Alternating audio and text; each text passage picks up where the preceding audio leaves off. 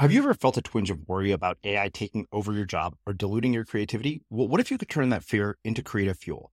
We've just published an amazing new ebook called The Four Keys to Success in an AI World. And this is more than just a guide, it's a deep exploration into the human skills that AI can't touch, the skills that are essential for standing out and thriving, no matter how much technology evolves.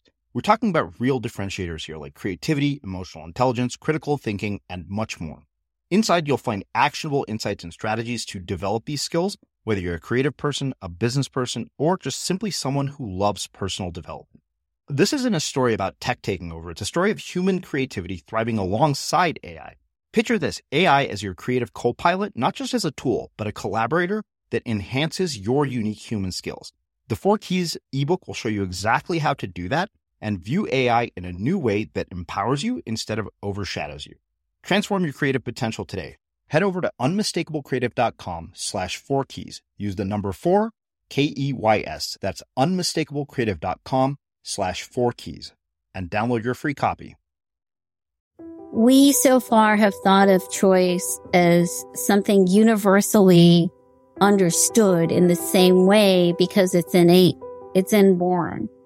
But what if we were to think of choice as a social construct? And that was really the beginning of my work on choice. But I'm also at that moment making a choice. And that choice was the choice to study choice. And I did make that choice um, in a very conscious way. I was very consciously saying, look, I want to study choice because this is something I care a lot about because of my own personal experiences, but it's also something where I somehow implicitly understood that this was a topic that was so rich, that was so multifaceted because so many different disciplines and so many people from different walks of life cared about it that I, that the, no matter how long I studied it, it would never be done, that it would keep giving.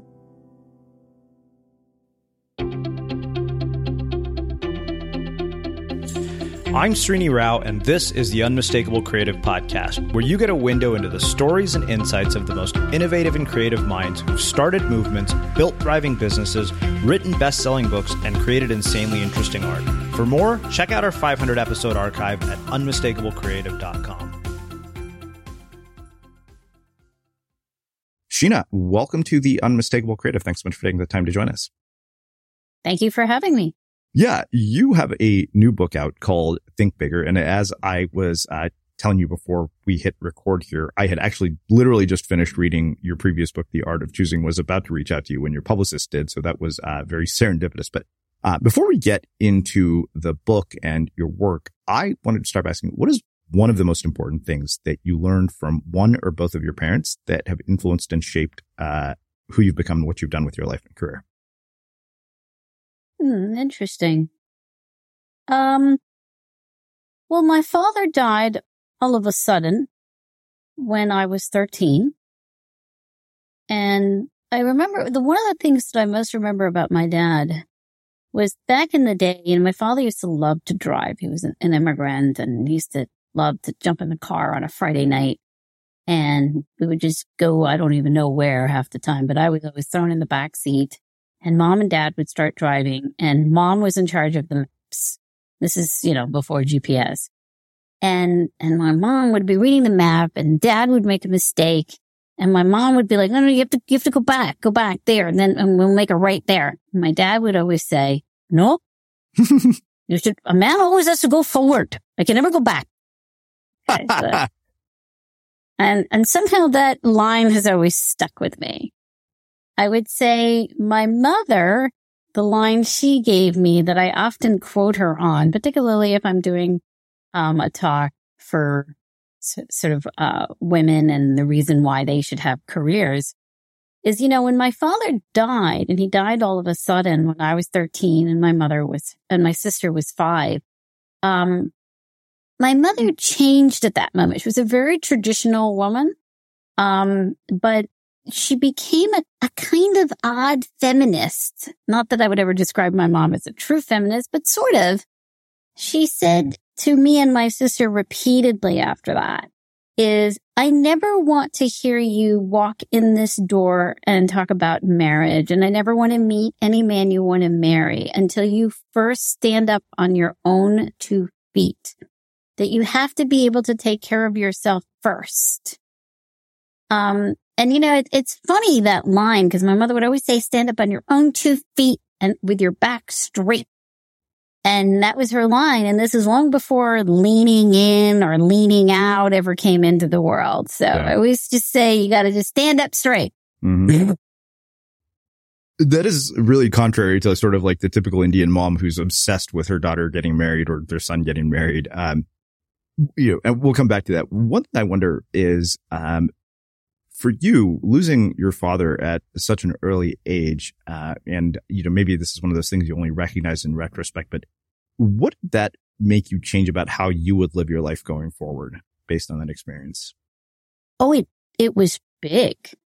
It was a very big deal that yeah, my father died. It changed my life dramatically because, um, I was, you know, both my sister and I are blind, and I, though, even though we were both blind, because we were blind and my father had died, my mother made the very controversial choice that she wasn't going to leave money aside for a dowry or a wedding, that it was more important that we get a good education. And, you know, paradoxically, I was the first female in my family to be allowed to go away from home to go to college. And that's because my dad died. Wow. So it, it made tremendous change. The fact that he died, it was almost like because of his death, um, it was an opportunity in a sense for freedom. Hmm. I mean, not that my dad was sitting around taking away our freedom. It's just right. that we, we then had to be less traditional. Mm-hmm. Yeah you know, this is something I, I always wonder about because, you know, I'm, I'm, fortunate that I still have my parents and I've talked to people who have lost parents. And I, I feel like to me, it's one of those experiences that uh, there's no self-help book for this one where you can talk to people about it. And it just seems like it rock your world. I mean, especially as a 13 year old girl. Um, cause even now as a 44 year old man, like it's to me, I think that is literally the most terrifying thing. My biggest fear in life, uh, especially being single, is that one or both my parents will die before I get married or have kids. Yeah. Um, my, the other thing that happened when my father died was, you know, we were a traditional Indian family and we were, um, my parents were very devout Sikhs. And so I used to go to the temple a lot. Um, but the Gurudwara. Mm-hmm. And one of the things that was very important I think to both my parents, but maybe more to more so for my father is he really didn't want everybody to know that his children were going blind. Mm. That was something that as many Indian families do, they keep it quiet. If there's a child that has some sort of an impairment, um, you know, I think there was a good amount of shame, a good amount of worry. What would people say? Log kya kahenge? Um, and so there was a lot of pressure on me to always hide it or find ways to disguise it. Um, but when he died, when my father died, first of all, my mom no longer wanted to go to the Gurudwara because then she would be seen with pity because she was a widow with these two children. And then on top of that, it became much harder for me to really be able to hide anymore. My vision had just gotten to the level that it was nearly impossible. So in that sense too, his death was a trauma, but at the same time, it was also a moment of freedom uh, because it also meant that I no longer had to hide. Mm-hmm. If I remember correctly from The Art of Choosing, you weren't born blind, correct? Like you started going blind with age? I was born with a rare disease, a rare form of retinitis pigmentosa. Now, a lot of Indians have retinitis pigmentosa, but I was born with a rare form of it. So I was born legally blind. So it's believed that I was born with maybe 2200 or 2400 vision. So I never had proper, like full sight, mm-hmm. but I certainly had some. It's also believed that I was colorblind or at least very nearly colorblind from very early on. Um, I certainly got around a bit independently. I learned how to read and write and I still know how to write my letters and things. I stopped being able to sort of read and write by about eight or nine, at which point it was just too painful. Um, and so, yeah, it was a gradual decline, but I never had 2020. You know, one thing I wonder is, um, this is something I, I've wondered because I've had one or two blind guests here before, and I've always wondered, you know, like when you lose something like your vision, which is kind of sort of fundamental, I think something that we all just sort of take for granted. How does that impact, uh, one, the way that you interact with other people from like, you know, an early age to now as an adult? And then what happens to your other senses? Do they become much more heightened? Like, is your sense of hearing much sharper than the average person's because your sight is impaired? You know, it's interesting. A lot of people ask that question and I've tried to think about what the answer to that is. And w- one of my problems is I don't have this counterpoint, right? This com- be able to compare what I was like when I was sighted versus not sighted. And, and honestly, I, I just don't know how to run that counterfactual. I like to say, do I have a better memory? Well, people certainly think I do. I think I just had to pay a lot more attention yeah. to keeping track of information and being organized. I probably am more organized than the average person. Uh, do I listen better than other people? In some ways I do. And in some ways I, you know, I don't, right? Mm-hmm. Like, for example, I'm the person who really doesn't like music despite our stereotypes about blind people liking music. Why? Because I find music to be distracting from all the other things that I have to listen to. Um, so I think, I think I just am more likely to be reliant and pay more attention to those other things because they're giving me information. Mm-hmm. I think I most rely on my hearing and my memory bank are probably the two things I most rely on. Mm. Um, and uh, what was your first question? She said, "Do I have better senses?" Yeah, like does it change? Does it alter? Like, are your other senses heightened because of the fact that you're blind? Oh, and then your social interactions with people. What are those like? My social interactions definitely are different. Um, although again, I don't know what it would have been like if I had been sighted. And I certainly have noticed that my interactions with people are different than other blind people's interactions. So there's obviously some individual difference variable there going on. Um, however,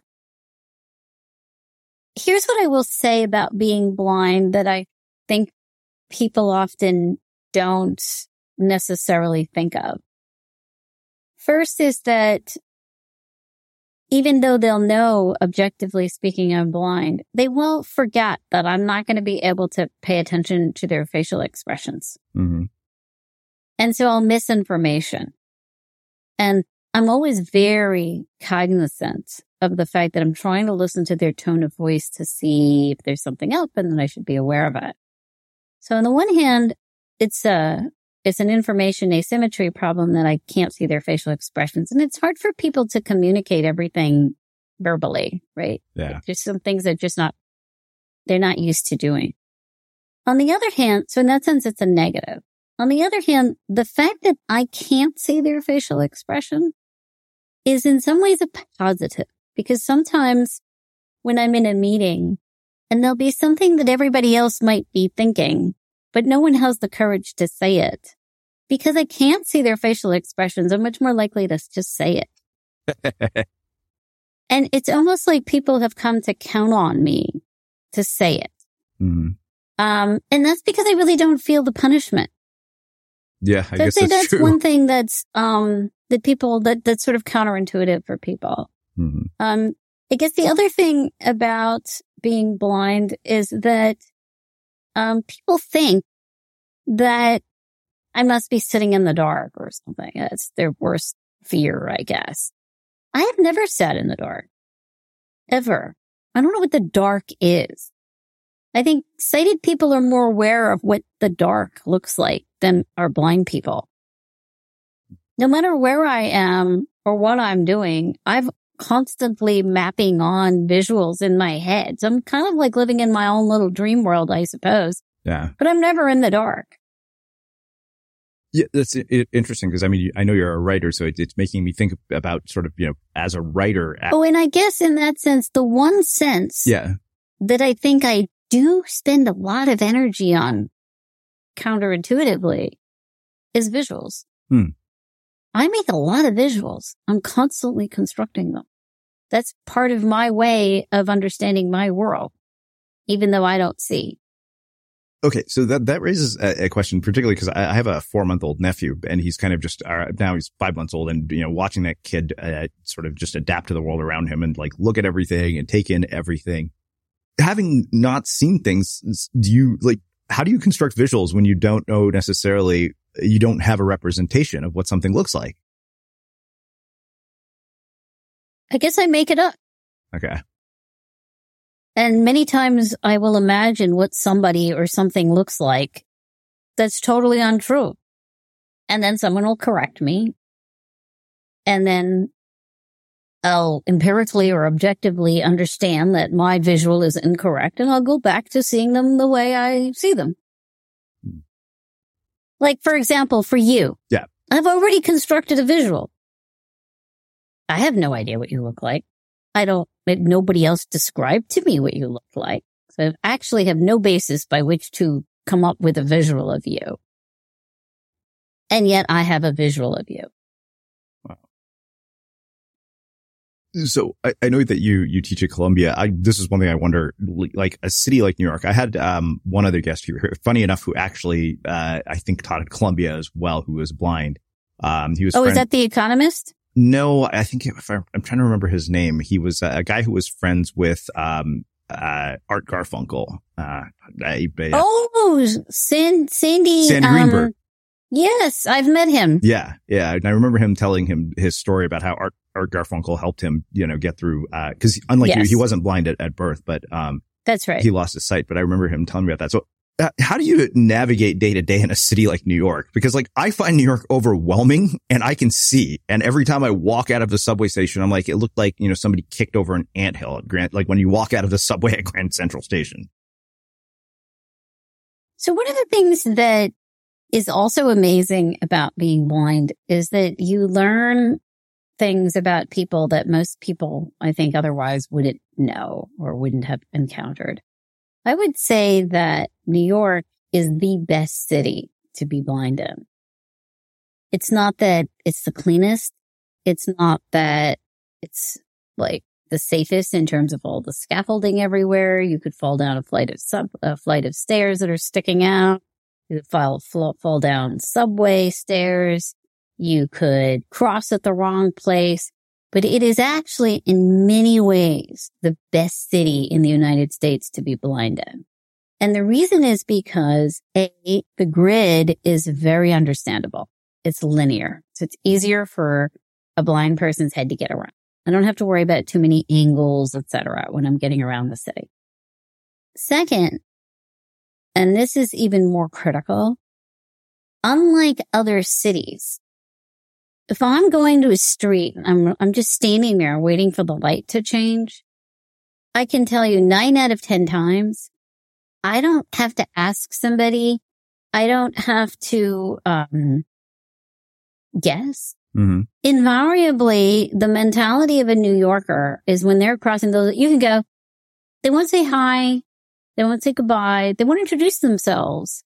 They won't hesitate and Oh, is it okay if I ask you if you would like my help? No, no, they, they cut through all that crap. They just say, you can go. And that's very New York. Small details are big surfaces. Tight corners are odd shapes. Flat, rounded, textured, or tall. Whatever your next project, there's a spray paint pattern that's just right because Rust-Oleum's new Custom Spray 5 and 1 gives you control with five different spray patterns. So you can tackle nooks, crannies, edges, and curves without worrying about drips, runs, uneven coverage, or anything else. Custom Spray 5 and 1. Only from Rust-Oleum. Mom deserves the best, and there's no better place to shop for Mother's Day than Whole Foods Market. They're your destination for unbeatable savings, from premium gifts to show-stopping flowers and irresistible desserts. Start by saving 33% with Prime on all body care and candles. Then get a 15-stem bunch of tulips for just $9.99 each with Prime. Round out Mom's menu with festive rosé, irresistible berry chantilly cake, and more special treats. Come celebrate Mother's Day at Whole Foods Market. I'm Sandra and I'm just the professional your small business was looking for. But you didn't hire me because you didn't use LinkedIn jobs. LinkedIn has professionals you can't find anywhere else, including those who aren't actively looking for a new job but might be open to the perfect role, like me. In a given month, over 70% of LinkedIn users don't visit other leading job sites. So if you're not looking on LinkedIn, you'll miss out on great candidates like Sandra. Start hiring professionals like a professional. Post your free job on linkedin.com/people slash people today. Burrow is a furniture company known for timeless design and thoughtful construction and free shipping, and that extends to their outdoor collection. Their outdoor furniture is built to withstand the elements, featuring rust-proof stainless steel hardware, weather-ready teak, and quick-dry foam cushions. For Memorial Day, get 15% off your Burrow purchase at burrow.com slash ACAST and up to 25% off outdoor.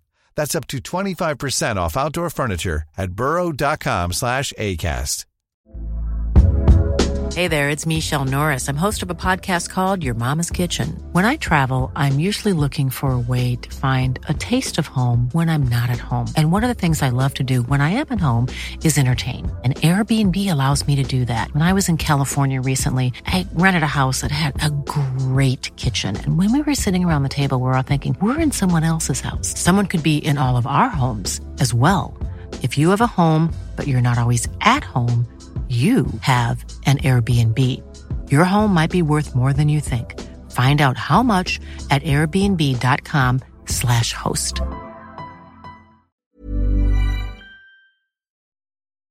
As creators, we're always on the move. Whether it's a live podcast event, a pop up shop, or a workshop, we're constantly interacting with community, and that's where Tap to Pay on iPhone and Stripe comes in. Imagine this you're at a live event, a listener loves your merch, or a participant wants to sign up for your course on the spot. With Tap to Pay on iPhone and Stripe, you can accept their payments right there and then, right from your iPhone, so there's no extra hardware or no delays. Total game changer. It's not just for creators, any business owner can do this. It's about making transactions smoother and much more personal, growing your business in your way. We've been using Stripe for our products and courses for a long time, and now with Tap to Pay on iPhone, you can take your business to the next level too. So visit stripe.com slash tap iPhone to learn more. Remember, folks, with Tap to Pay on iPhone and Stripe, your business is always at your fingertips. So just one more question. I, I promise we'll get to the book. Uh, you mentioned, you know, your, your mother was like, no, I want you to stand on your own two feet. Uh, as a single Indian 40 something male, you know, I, I never hear the end of it about sort of dating and relationships. And I, this is something I wondered because I, I had a, a blind guest here, a male blind guest. And I was like, what about dating? He was like, oh, blind guys are the biggest pigs you could possibly imagine. He's like, I was like, really? He was like, oh yeah. He's like, we're, we're far worse than you are. Um, but how are you, like, what are romantic and then relationship interactions like for somebody like you? So I think uh, blind people, um, well, I, I think it's hard for me to answer that question for blind people because I do have an extra layers here, right? I'm a blind Indian American who came from a traditional household. So clearly the baseline for me was supposed to be an arranged marriage. And one of the great disappointments for my parents was the idea that that was not in the cards. Yeah. Um, and so, uh, when I, and that was part of the reason why my mom put the money towards college. I think everybody was unsure as to whether I would be able to have a romantic relationship. And I think I myself was conflicted about it. Um, I have, I would say the most significant relationships in my life was I, uh, was dating a blind wasp, a white guy who was blind, um, when I was young. Um, and there were certainly some cultural conflicts there between his being American, white American and me being Indian American, plus, Mhm. you know, the usual Indian mom Yep. wanting what they want, Yep. I know it all too well. only most logical to them. hmm Um, and then I ended up marrying a Brahmin. I think you're a Brahmin, right? am. A South Indian Brahmin. Yep. I think you're a Iyer, right? Uh, I, I'd have to look. I literally filled out a Shadi.com profile yesterday just to see because one of my friends was like, Oh, you should try it. I was like, I thought only Indians in India use that site. And, uh, Yeah, no, I was no, looking at, I was like, wait, there, I was like Brahmin and then there are like No, 700 categories of Brahmins. Yeah, but there's actually real matchmakers for your, for Brahmins, South Indian Brahmins in the States. But anyway, I married a, uh, South Indian Brahmin, an Iyengar from, and who I knew at Stanford. We both were PhD students together. Um, and you know, it was interesting. It was very controversial, certainly for his family. Uh, they wanted, you know, the usual. They wanted another Iyengar, another Brahmin, and they also certainly didn't want somebody who was raised in the U.S. and they certainly didn't want somebody who was blind. That was certainly a lot of complexities.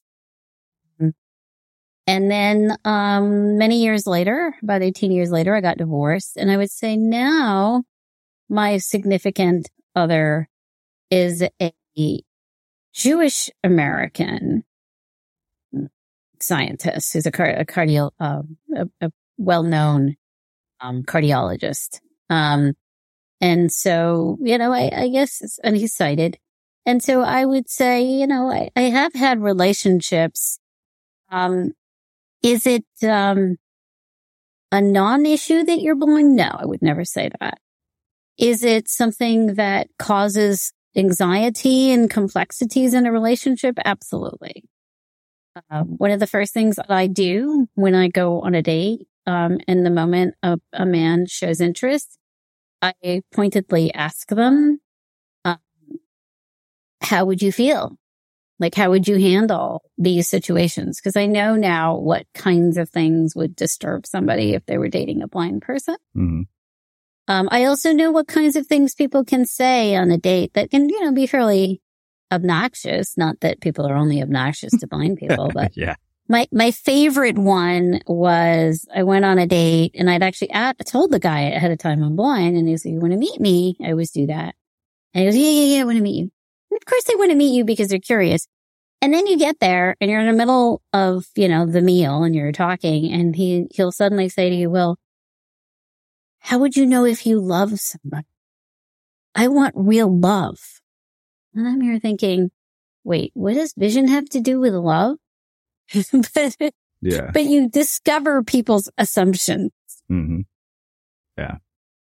Well, speaking of assumptions, uh, so I think this will make a perfect segue into the book. You work at what is arguably one of the most elite educational institutions in the world. You and I both were raised by Indian parents where the expectation is that not only will you go to college, you'll go to the best damn school you get into. Um, so one thing I wonder about as an educator, uh, if you were tasked, which I realize is a big question, and I ask this to every educator because I myself curious about it, and I feel like you know I was a failed byproduct of this elite education system. Uh, if you were tasked with redesigning the entire thing from the ground up, what would you change? Like, what is wrong with it today? Um, what works, and how would you improve it? It's interesting that you're asking me this question right now because my son is in his senior year in high school and just went through the college application process. And he is the son of two academics. Um, and, uh, I actually did ask myself this question and, and, you know, maybe ended up, uh, pushing for things that are fairly controversial in Indian culture. Um, so I thought given the pandemic and all that our high, our teenagers went through, that maybe it was better for a young person right now to be less focused on going to a high ranked institution, which tend to be bigger, tend to be high stress. Um, and instead go to a small college where he could finally have the experience that he sort of was supposed to in high school Mm-hmm. More attention, more ability to sort of debate and hear himself speak. Uh, you know, where the professor cares. You don't have to like almost prove that you're worth talking to. Otherwise you're going to be going to the PhD student and the professor doesn't have time for you. So my son primarily applied to small colleges. Hmm. And that's unusual for, Yeah. for in, particularly Indian academics. Well, I'm the son of an academic, so yeah, and a Berkeley undergrad, so I know that all too well. Yeah. And the other thing I would say, so that's one thing. I, I do think that we should pay more attention, not just to the rank of the institution, but really pay attention to, well, what are they going to be doing during these four years? What do we want them to achieve? hmm Is it pure credentials? Is it a social experience? Is it learning who they are? And I thought that it would be better for my son to spend the first four years of his real education learning who he was and what he cared about. And then he, after that, would have anyway probably go to grad school and then at that point get the credential that you really need. Mm-hmm. Now, you know, as good Indian parents, because I was more American, the Indian parent of us said, well, but he has to go then to a small college that also has a joint program with a premier engineering school. or a pre-med program, probably one of the Exactly. Yeah. So he can only go to colleges, apply to colleges that had a three-two program. Mm-hmm um, which is fine by me. I was a compromise. Yeah. Now, the second thing I would say after having gone through the process and now just thinking about it from the perspective of a choice scientist mm-hmm. is it's, it's abundantly obvious to anybody who's looking carefully at how these college application and admission processes are working that they have a lot of candidates that they can't really differentiate between. Yet they're supposed to create a so-called merit-based admission. And they're supposed to figure out how to make this merit-based admission, admission be one where, you know, the group of people they accept provide a sort of diverse group that'll create a thriving culture, yada, yada, yada. I don't think they have a way from the information that they're gathering to figure all that out. Mm-hmm. And so one of the things that I've been thinking about is, and this is a wild idea on my part, is I would say I would change the college admission process.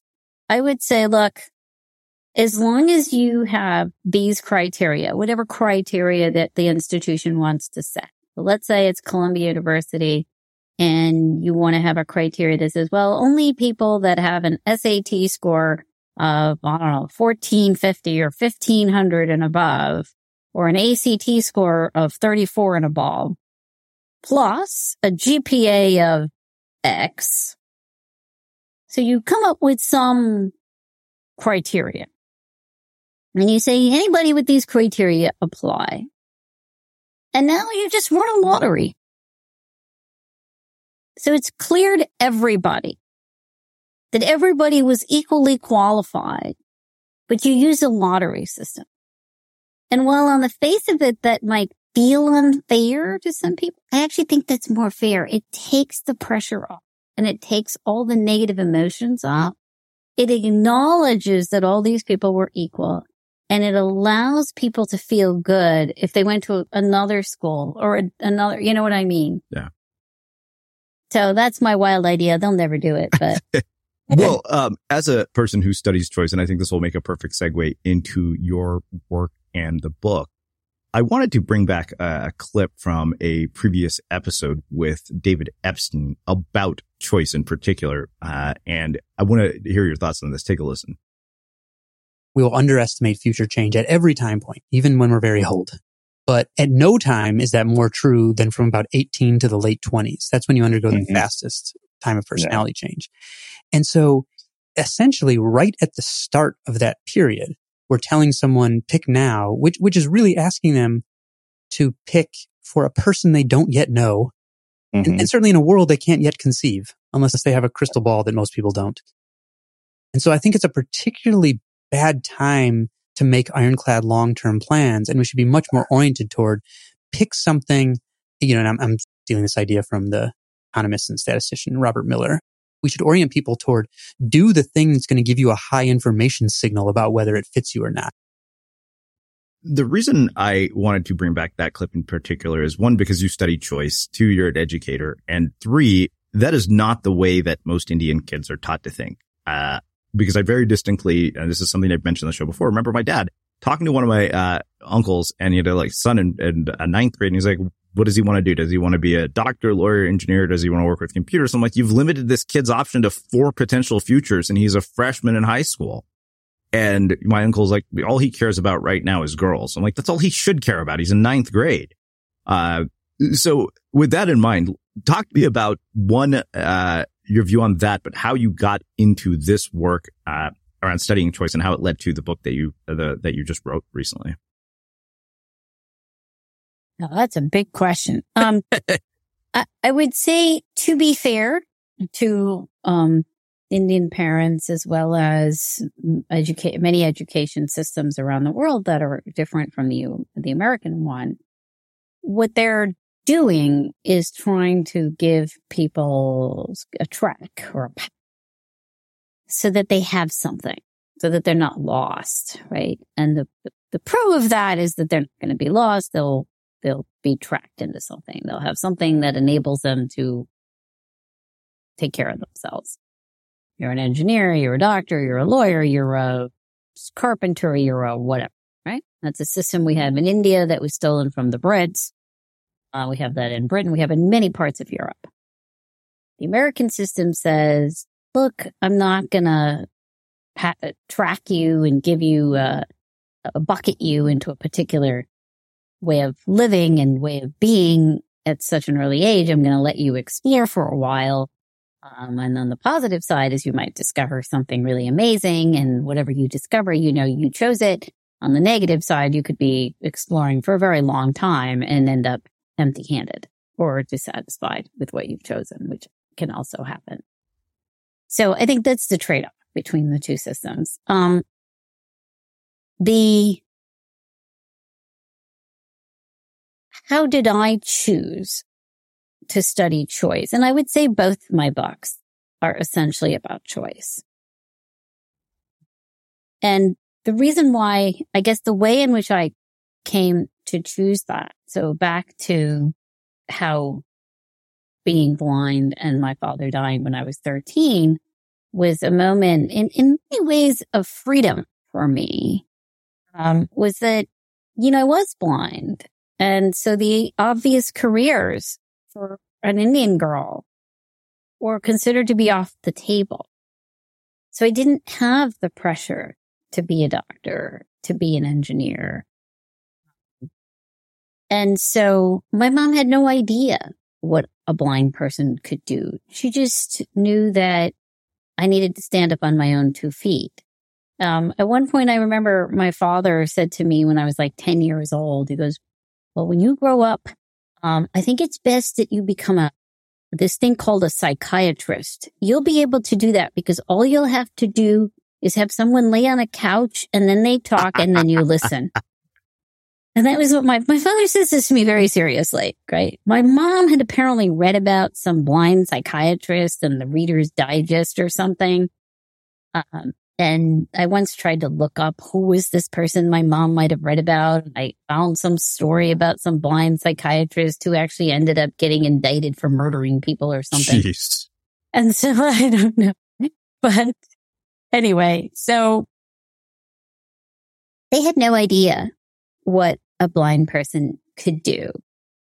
And, but at the same time, I didn't really have the option to just live on government handouts or just, you know, do nothing, right? My mother was, uh, economically not in that situation where I could just do nothing. I mean, you know, we, we were, uh, lower middle class. And, uh, so I knew that the whatever was going to happen in my life was up to me. So when I went to undergrad, I looked around for different options. Um, and, and, I will say that, you know, as someone growing up in near, in uh, the high schools here in the U.S., it, it was not easy. Like even in school, my guidance counselor thought that I, like most other blind people, would end up on government handouts. And if you look at the data, even now, most blind people do. Um, but I wanted to be, when I applied and got fortunate enough to get to the Wharton School of Business because I sort of decided I really wanted to do business because, you know, I couldn't be a doctor or couldn't be an engineer, but I could do business and I was going to make a lot of money. That was what I was thinking. I got to undergrad. When I got there, I of course realized very quickly it wasn't going to be that easy to find opportunities. I mean, this is back in, you know, 1988. We didn't have ADA. Um, it was not a crime or illegal to say, look, you know, we don't think you as a blind person could do this job. And And so I had many, you know, things I wanted to be. Like I wanted to be a marketer. I wanted to be a brand manager type. I wanted to be a trader. I wanted to, you know, there were lots of different things that I was thinking of doing. And then I started to expand beyond. Said, well, well, could a blind person be an anthropologist or an archaeologist? And then I remembered what my dad had said about becoming a psychiatrist. And I thought, oh, okay, well, let me go try to go figure that out. And I looked into trying to become a psychiatrist and getting a medical degree. And, you know, back then it was not that easy. It was not, it was going to be difficult to make that case.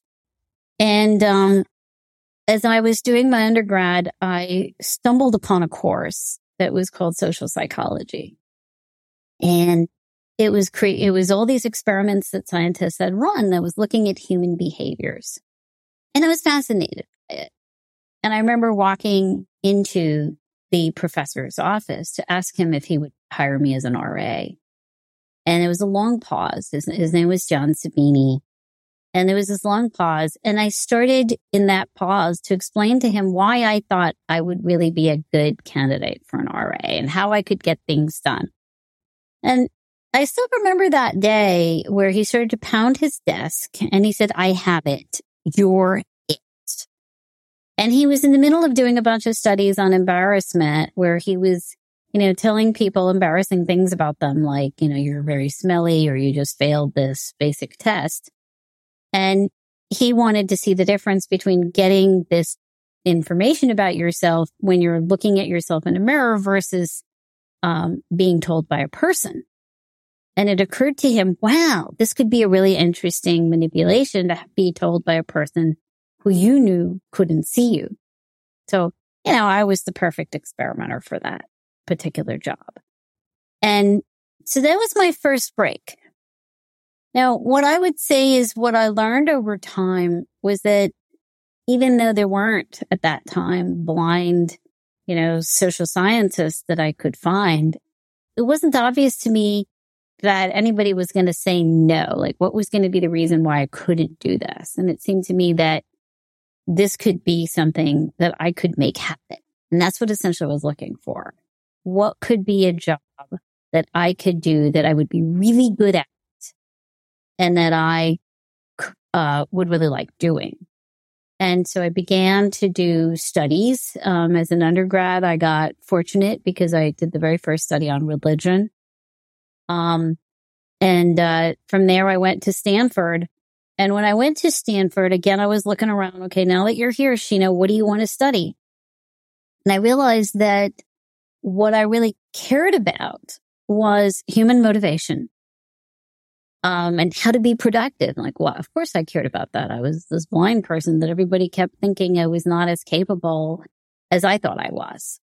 And I kept feeling like people were selling me short. So I cared about motivation, I cared about being productive.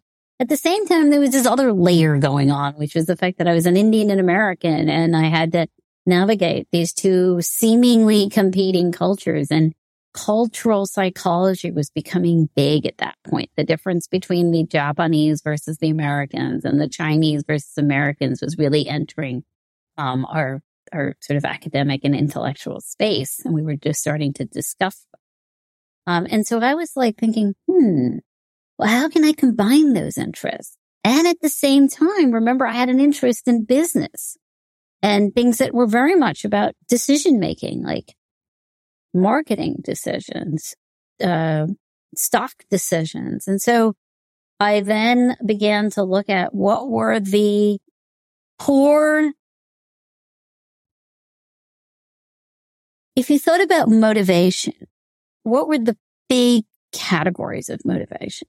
And one of the biggest categories of motivations about which in some sense we had written a lot about as social scientists and philosophers and political scientists. And in some sense, we had actually a very limited lens on was choice and self-determination. And I, I, when I started to read the stuff on choice and self-determination, maybe it was because on the one hand, you had these great lines, which I, you know, as an immigrant's child was really taken by, right? Like life, liberty, and the pursuit of death. Equal opportunities for everybody. I mean, these were the core principles and the American dream. And so on one hand, he had that. And on the other hand, you had all these studies that showed that choice was this great motivator. On the other hand, anytime I would say to my mom, Mom, I can do whatever I want. Or I would say to my mom when I was really angry at her, Mom, I don't really care. Okay. Just do whatever you want. These were insults in my world. And I began to realize that, you know, we didn't have a very rich understanding of choice. It was very limited and it had really just been provided to us by certain assumptions from Western intellectuals. And it was really in 1993, at the end of my first year in my PhD program, that I started to ask the question. We so far have thought of choice as something universally understood in the same way because it's innate. It's inborn. But what if we were to think of choice as a social construct? And that was really the beginning of my work on choice. But I'm also at that moment making a choice. And that choice was the choice to study choice. And I did make that choice um, in a very conscious way. I was very consciously saying, look, I want to study choice because this is something I care a lot about because of my own personal experiences, but it's also something where I somehow implicitly understood that this was a topic that was so rich, that was so multifaceted because so many different disciplines and so many people from different walks of life cared about it that I, that the, no matter how long I studied it, it would never be done, that it would keep giving. Um, and so I would say the best choice I ever made in my life was the choice to study choice. Mm-hmm. How would you like to look five years younger? In a clinical study, people that had volume added with Juvederm Voluma XC in the cheeks perceived themselves as looking five years younger at six months after treatment. Look younger, feel like you. Add volume for lift and contour in the cheeks with Juvederm Voluma XC. Reverse signs of aging by adding volume to smooth laugh lines with Juvederm Vollure XC. For important safety information and to find a licensed specialist, visit juvederm.com. That's J U V E D E R M.com. Not for people with severe allergic reactions, allergies to lidocaine, or the proteins used in Juvederm. Common side effects include injection site redness, swelling, pain, tenderness, firmness, lumps, bumps, bruising, discoloration, or itching. There's a risk of unintentional injection into a blood vessel, which can cause vision abnormalities, blindness, stroke, temporary scabs, or scarring. Talk to a licensed specialist to find out if it's right for you. Hey, I'm Ryan Reynolds. Recently, I asked Mint Mobile's legal team if big wireless companies are allowed to raise prices due to inflation. They said yes. And then when I asked if raising prices technically violates those onerous two year contracts, they said, What the f are you talking about, you insane Hollywood ass? So to recap, we're cutting the price of Mint Unlimited from $30 a month to just $15 a month. Give it a try at mintmobile.com slash switch. $45 up front for three months plus taxes and fees. Promoting for new customers for limited time. Unlimited more than 40 gigabytes per month. Slows. Full terms at mintmobile.com. Everyone knows therapy is great for solving problems. But getting therapy has its own problems too. Like finding the right therapist, fitting into their schedule, and of course, the cost. Well, BetterHelp can solve those problems. It's totally online and built around your schedule. It's surprisingly affordable too. Connect with a credentialed therapist by phone, video, or online chat, all from the comfort of your home. Visit betterhelp.com to learn more and save 10% on your first month. That's BetterHelp H E L P.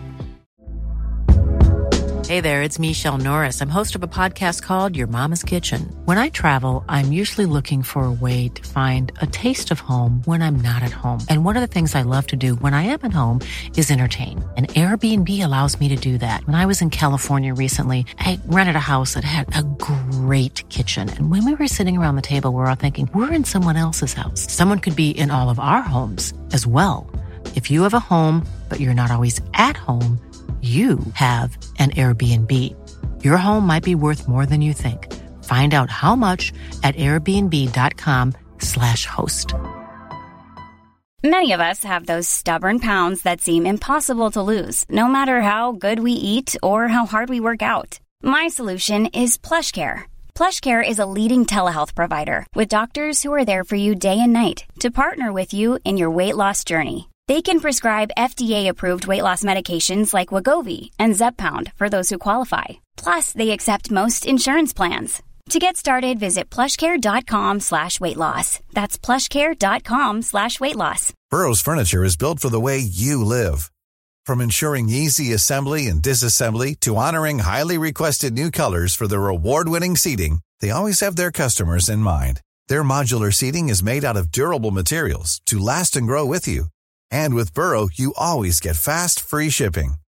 Get up to 60% off during Burrow's Memorial Day sale at burrow.com slash ACAST. That's burrow.com slash ACAST. burrow.com slash ACAST. Well, let's into the the book uh, because one of the things you talk about at the opening of the book is you say we're all capable of generating an infinite number of creative combinations. Let's call them choices. Creating a new choice that's valuable calls for great discernment. You must pick apart the choices you've identified and the routes you could take to make your idea real, and that's no easy task. We can now refine our definition of innovation, a novel, useful combination of old ideas that come together to solve a complex problem. And I was thinking about how we could actually uh, demonstrate this framework for people uh, because I know it's kind of layered. And I thought to myself, well, let, let me just, you know, let's find a problem that I actually have and break it down through your framework. So one thing that I know is difficult is when people listen to podcasts, uh, they're often on the go. Um, so I thought, okay, well, how do I get more of my podcast listeners to sign up for my newsletter? Which is a very simple sort of way to start this. But like, if we look, look at that question through this framework, can you walk us through each of these elements? Because I think it'll help people understand it. Well, I like that. So how do I get my current podcast listeners to sign up for a newsletter? Yeah. It's a nice problem statement, by the way. Thank what you. I like about that is we can define it as a question. It's concrete. We can imagine what a solution would feel like. Um, and we know how to break it down because it is concrete. So you didn't make it too big. You didn't make it too small and you made it so that it would be meaningful. So that's step one, actually, of defining your. So my question back to you then is, what are your biggest challenges? Why don't people sign up? Well, I think that, uh, one, a lot of people are usually not in front of their computers when they are listening to a podcast. Like, for example, I mean, I strangely don't listen to podcasts, but when I do, it's only in the car. So obviously I'm not clicking links to sign up for a newsletter. Uh, you know, and I know for a fact, like our podcast listener base is far bigger than the size of our newsletter. Uh, the numbers are wildly different. So I've always wondered, it's like, okay, how do I, I match them up or like, how do I get more people to come to the website? And I, like I said, the, the first issue is the fact that I- at least this is my assumption is that for the most part, people are not in front of their computers. And I know this because it's the same issue we face with advertisers as well. Um, and I think it's what most podcast advertisers face. Does that help? So your first sub problem is how do I make it seamless for people to sign up and it doesn't require their hands? That might be one way to put at it. Yeah. Okay. And what's another reason why they don't have signups? Or is that your biggest reason? I don't know if that's the biggest reason. I, I think then the other is, you know, what is the incentive? And it's like, well, I get the podcast. Yeah, like if I, for example, I don't sign up for newsletters when I listen to somebody's podcast. I'm like, I, I have the podcast. Why would I sign up? Like, what is Okay. the incentive to sign up? Okay. How do I, or you could, for that one, I would say, what are the different kinds of incentives that would make people want to continue engaging in this material? Yeah. And we've those tried are- that. You know, we've tried like, you know, offering free guides and stuff like that. Um, so I always wonder like, okay, where, you know, what else could we be doing here? Okay. So you now have your problem and you have two sub problems, right? Yeah. And if you were to solve for these two sub problems, making it seamless and giving people an incentive, if you could simultaneously solve for both of those, do you think it would significantly increase? I would have, It would significantly solve your problem? it may, I would have to test it to find out. Uh, but just talking to you is making me think it's like, okay, I know there are options where we can have people send in text messages to sign up for an email list.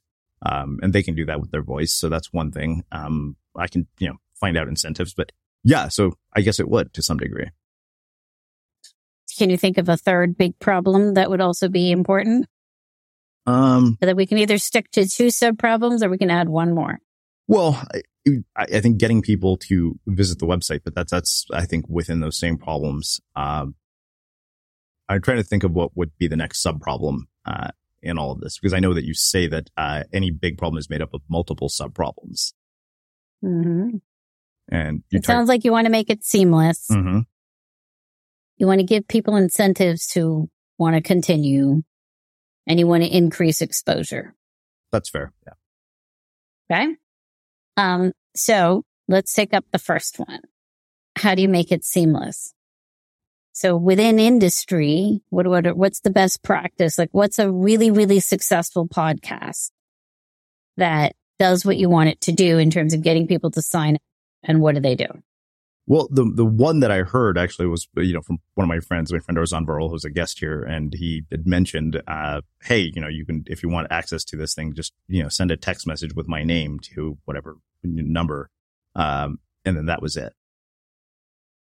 And who does that? Uh, he's one person that's done that, but I've heard of other people doing it too.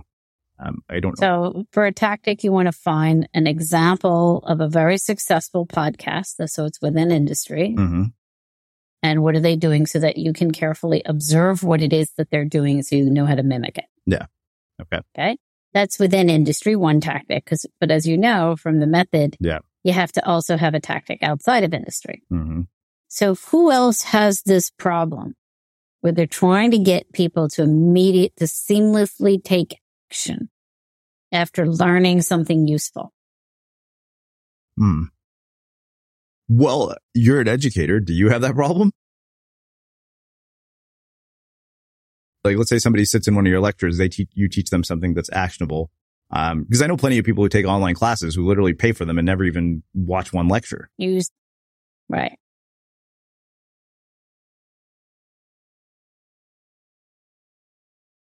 Yeah.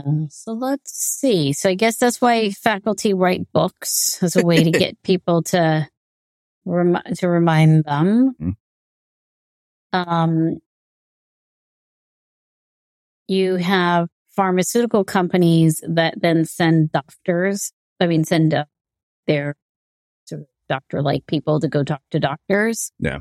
um, about their drugs. So this is sort of follow up. You know, you just made me think of something. Um, uh, because I get spammed from people who are trying to sell me health insurance. Like 20 times a day, somebody sends me a text about their health insurance plan, even though I have health insurance. Not that I want to text my listeners 20 times a day, but It does sound like getting some sort of a thing where you can make it through voice such that you now have access to be able to connect to them in a way that's seamless Mhm. would be helpful. Yeah. Would, would help in your solving of your problem. In terms of incentives, what are you giving them that they might want?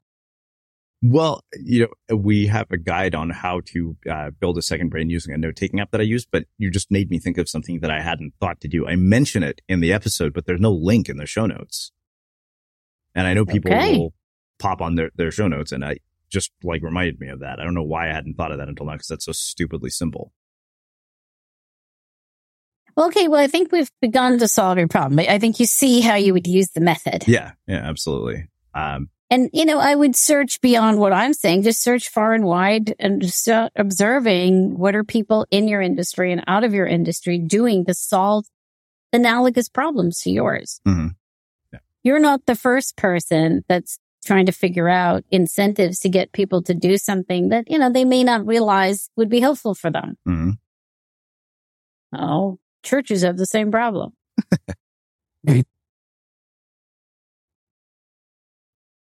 Okay, so walk me through. So you you mentioned looking outside of the industry that you're in, and I, you know, you actually had this example of Henry Ford and the assembly line, and how that is idea didn't actually come from manufacturing; it came from meat processing, if I remember correctly. Mhm. Yes. So Oh, you want me to tell you the yeah, story you of the explain, yeah, explain that to people because I think that you know you're you're right. There is this sort of uh, myopic view for people, particularly in the online space, who do the kinds of stuff that I do, to look literally just within our industry. It's like, oh, let's look, look at what all the other online marketers are doing. Do you want me to tell the Henry Ford story or the Netflix story? I think the Henry Ford story. you're talking about. because I think like the the Netflix story is is very familiar to everybody, uh, and I Mhm. think somebody's told before. The Henry Ford story was one that really stood out to me. So, did Henry Ford invent the car? The answer is no. It already existed. Was Henry, did Henry Ford invent the assembly line for which he's often credited? The answer to that is also no. The best practice in the industry back then was the assembly line, which Oldsmobile was already using. The question that Henry Ford was answering is how do I make the car affordable? Back then, the car was about roughly somewhere between two to three thousand dollars. This is in the early nineteen uh, early nineteen hundred. So, what are the three sub problems? How do I reduce the cost of labor? How do I reduce the amount of time that it takes to make a car? How do I reduce the cost of material? So, how do I answer the first one? How do I reduce the amount of um, reduce the cost of labor? Well, the assembly line did that because now you have one set of people who know how to do this part of car making and another set of people who can build an engine or a battery, etc.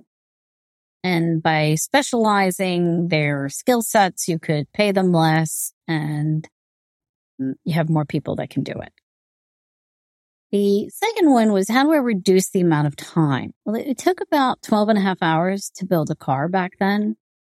And so Henry Ford is on a mission to see how do I reduce that?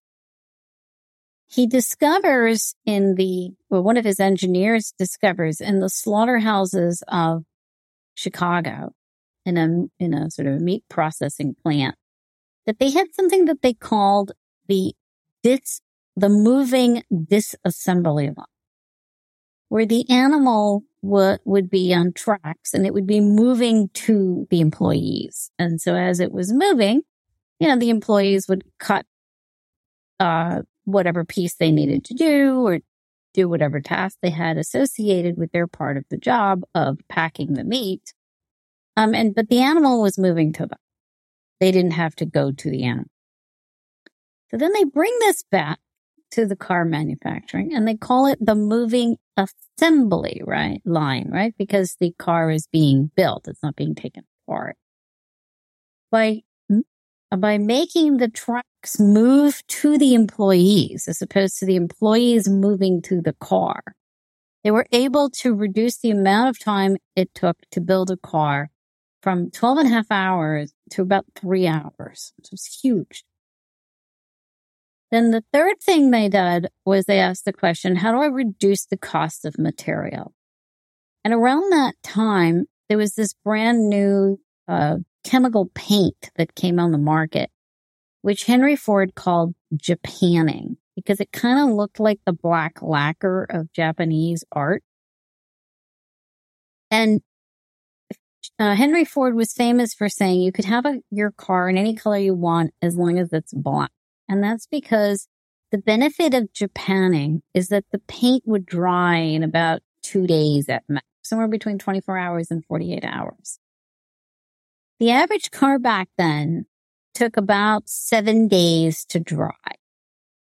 So he's making the car faster and it's drying faster.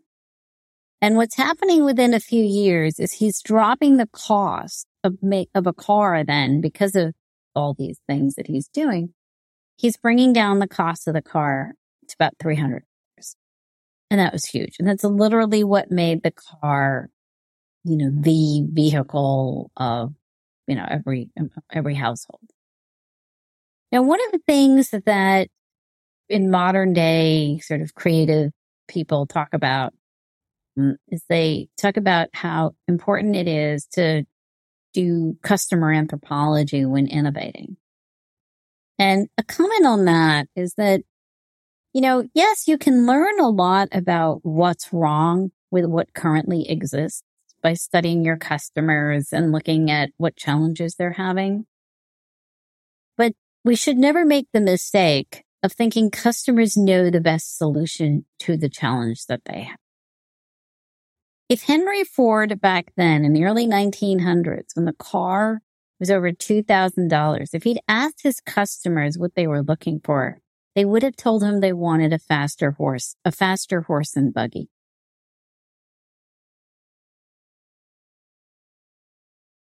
Hmm.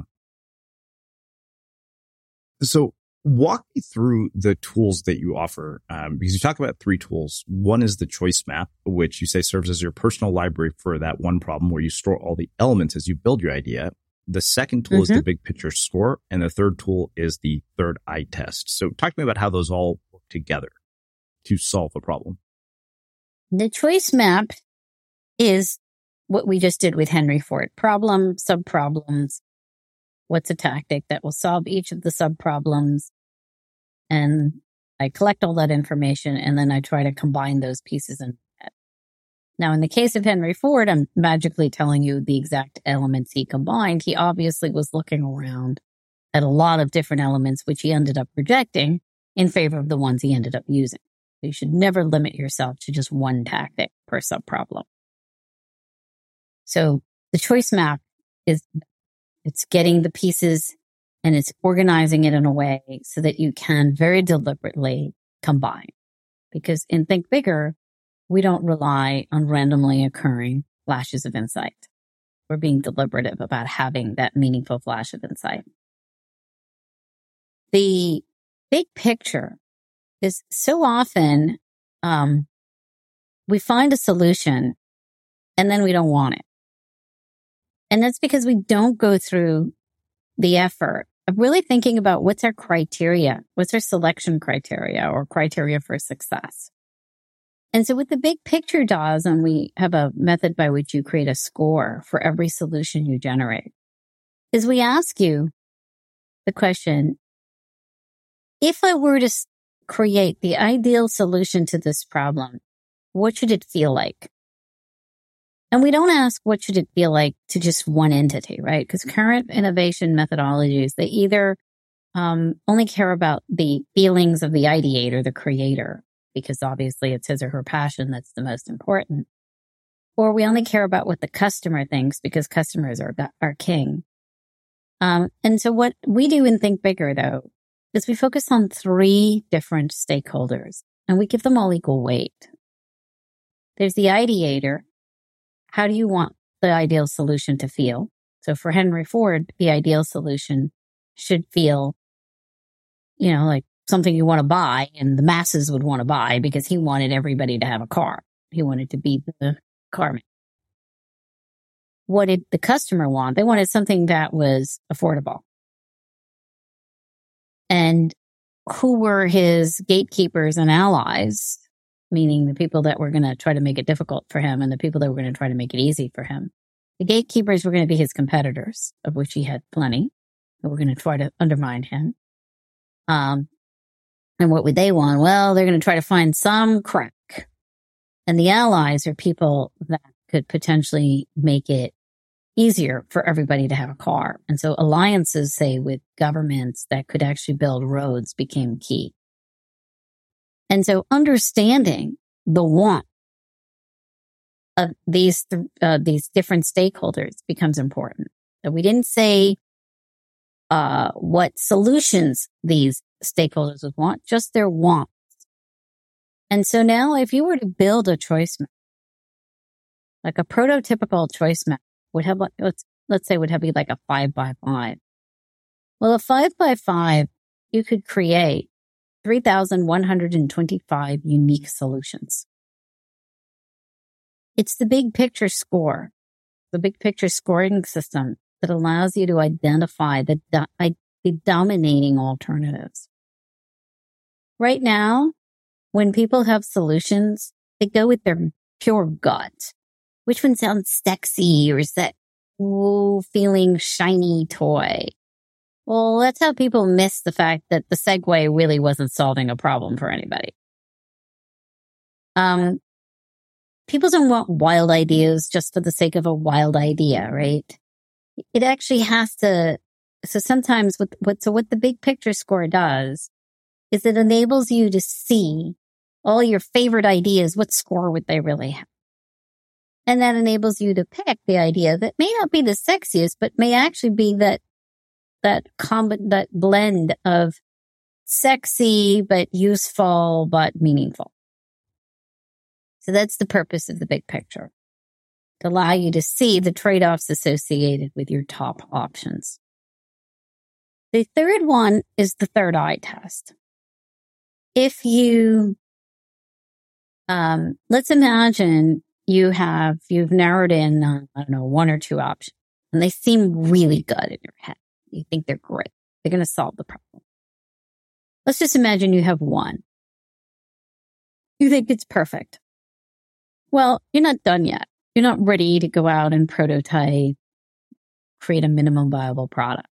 You have to still do the third eye test.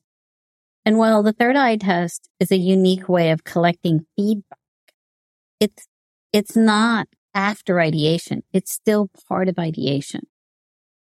And so what we do in Think Bigger is we don't run out and ask people, do you like or dislike my idea?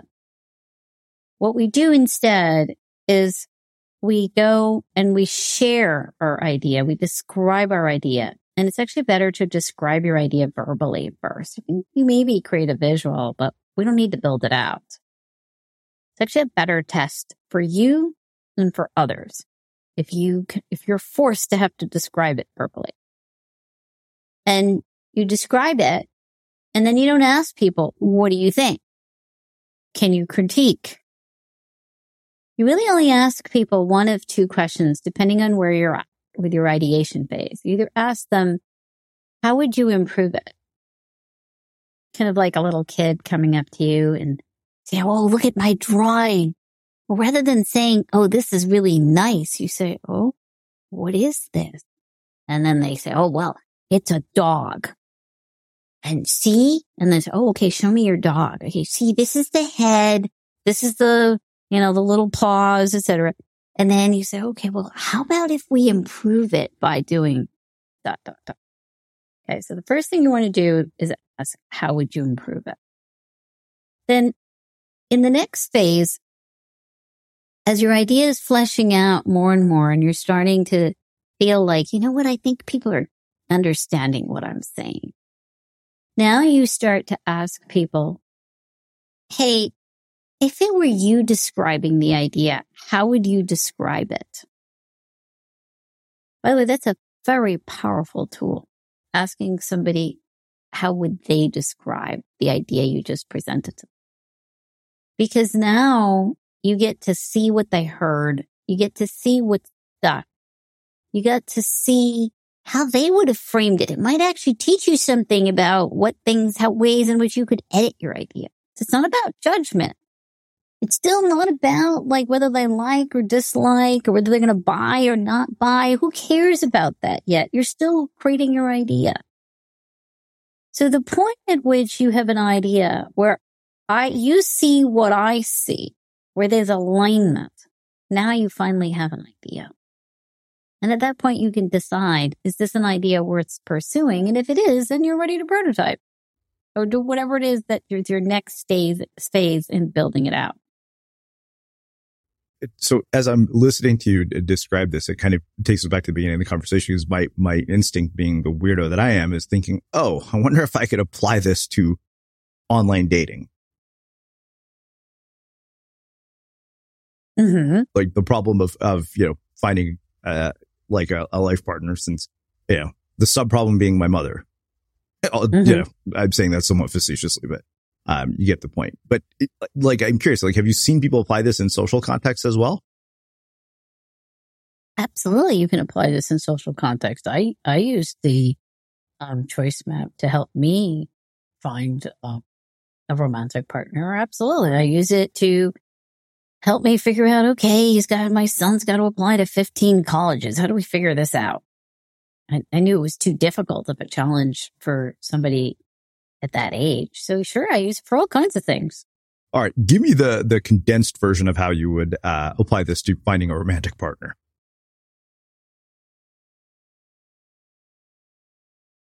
How do I find somebody I don't know what your main criteria is, but how do I find somebody that would be, let's say, I don't know, good fit or shared interests or whatever is important to you? Okay. And so the sub problem is how do I figure out how to co- communicate or represent myself so that they can see what my interests are? Second subproblem.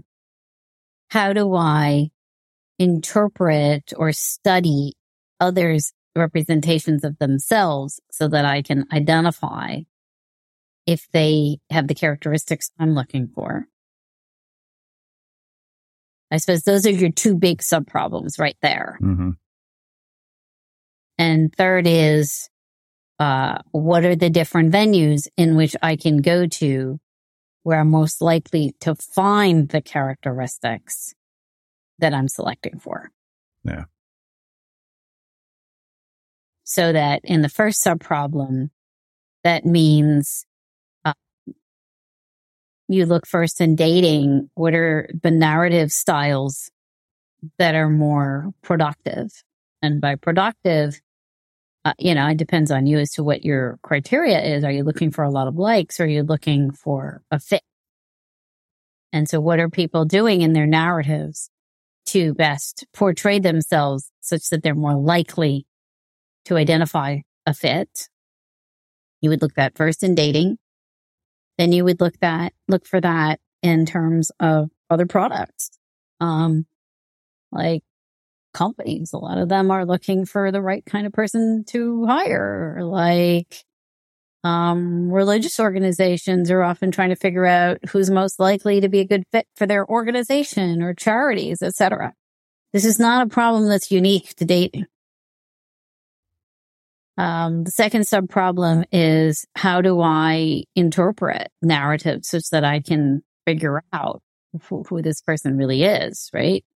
And so you you, uh, cause you know, it, it's not easy to interpret dating profiles, say on various dating, right? So are there, um, you, I would do research on, okay, well, are there people that are really good at reading these profiles to identify characteristics? So I would probably go talk to like those matchmakers, the very famous sort of fancy matchmakers. Um, but then again, this is not a problem that's unique to dating sites, right? There's, um, you know, how do you figure out which, uh, wealth manager is actually telling you the truth and isn't going to be the next Bernie Madoff, right? Um, who's did that right? Um, uh, you know, the, and there's, you can think of other yeah. kinds of industries in which that same question pops up. Wow. Uh, this has been fascinating because I, I, literally like my, my thought is to go transcribe this, extract, you know, have my AI basically extract this and generate a template so that I can do this over and over again. Um, I like, I feel like you've kind of given us a methodology for solving all sorts of problems in our lives. Oh yeah. I do think of it that way. Yeah. Um, well, this has been really cool. I have so enjoyed talking to you. I have one last question, uh, which is how we finish mm-hmm. all of our interviews, the unmistakable creative. What do you think it is that makes somebody or something unmistakable? It has to be something that is truly memorable about that person, that is recognizable. So it's not something so wild that I don't know what it is. It has to be recognizable, but memorable. So it could be a name. It could be, you know, a way that they, you know, an idea that's associated with the person. It could be a visual attached to the person, but sure, that's, it has to be something that I would say is uh, unique but recognizable. Amazing. Uh, well, I can't thank you enough for taking the time to join us and share your story, your wisdom, and your insights with our listeners. Uh, where can people find out more about you, your work, uh, the book, and everything else that you're up to? Well, they can definitely follow me on LinkedIn and other social media sites. So I'm on LinkedIn. I'm on Twitter. I'm on YouTube. I'm on Facebook. So they can definitely follow me in any of those places. They can also go to my webpage and I would love it if they bought a copy of my book. Think bigger. And I really want everybody to think bigger about their lives because that's the way we create our most meaningful choices. Amazing. And for everybody listening, we will wrap the show with that. Small details are big surfaces. Tight corners are odd shapes. Flat, rounded, textured, or tall. Whatever your next project, there's a spray paint pattern that's just right. Because Rust-Oleum Custom Spray 5 and 1 gives you control with five different spray patterns. So you can tackle nooks, crannies, edges, and curves without worrying about drips, runs, uneven coverage, or anything else. Custom Spray 5 and 1. Only from Rust Mom deserves the best, and there's no better place to shop for Mother's Day than Whole Foods Market. They're your destination for unbeatable savings, from premium gifts to show-stopping flowers and irresistible desserts. Start by saving 33% with Prime on all body care and candles. Then get a 15-stem bunch of tulips for just $9.99 each with Prime. Round out Mom's menu with festive rosé, irresistible berry chantilly cake, and more special treats. Come celebrate Mother's Day at Whole Foods Market. Hi, I'm Daniel, founder of Pretty Litter. Cats and cat owners deserve better than any old fashioned litter. That's why I teamed up with scientists and veterinarians to create Pretty Litter. Its innovative crystal formula has superior odor control and weighs up to 80% less than clay litter. Pretty Litter even monitors health by changing colors to help detect early signs of potential illness. It's the world's smartest kitty litter. Go to prettylitter.com and use code ACAST for 20% off your first order and a free cat toy. Terms and conditions apply. See site for details. Even when we're on a budget, we still deserve nice things. Quince is a place to scoop up stunning high end goods for 50 to 80% less than similar brands. They have buttery soft cashmere sweaters starting at $50, luxurious Italian leather bags, and so much more. Plus, Quince only works with factories that use safe, ethical, and responsible manufacturing. Get the high-end goods you'll love without the high price tag with Quince. Go to quince.com slash style for free shipping and 365-day returns. Mom deserves the best, and there's no better place to shop for Mother's Day than Whole Foods Market. They're your destination for unbeatable savings, from premium gifts to show-stopping flowers and irresistible desserts. Start by saving 33% with Prime on all body care and candles. Then get a 15-stem bunch of tulips for just $9.99 each with Prime. Round out Mom's menu with festive rosé, irresistible berry chantilly cake, and more special treats. Come celebrate Mother's Day at Whole Foods Market. Imagine the softest sheets you've ever felt. Now imagine them getting even softer over time. That's what you'll feel with Boll and Branch's organic cotton sheets. In a recent customer survey, 96% replied that Boll and Branch sheets get softer with every wash. Start getting your best night's sleep in these sheets that get softer and softer for years to come. Try their sheets with a 30-night guarantee. Plus, get 15% off your first order at bollandbranch.com. Code BUTTERY. Exclusions apply. See site for details. Have you ever felt a twinge of worry about AI taking over your job or diluting your creativity? Well, what if you could turn that fear into creative fuel? We've just published an amazing new ebook called The Four Keys to Success in an AI World. And this is more than just a guide, it's a deep exploration into the human skills that AI can't touch, the skills that are essential for standing out and thriving, no matter how much technology evolves. We're talking about real differentiators here like creativity, emotional intelligence, critical thinking, and much more. Inside, you'll find actionable insights and strategies to develop these skills, whether you're a creative person, a business person, or just simply someone who loves personal development. This isn't a story about tech taking over. It's a story of human creativity thriving alongside AI. Picture this AI as your creative co pilot, not just as a tool, but a collaborator that enhances your unique human skills.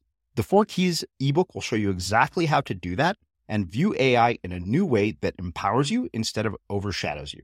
Transform your creative potential today. Head over to unmistakablecreative.com slash four keys. Use the number four, K E Y S. That's unmistakablecreative.com slash four keys and download your free copy.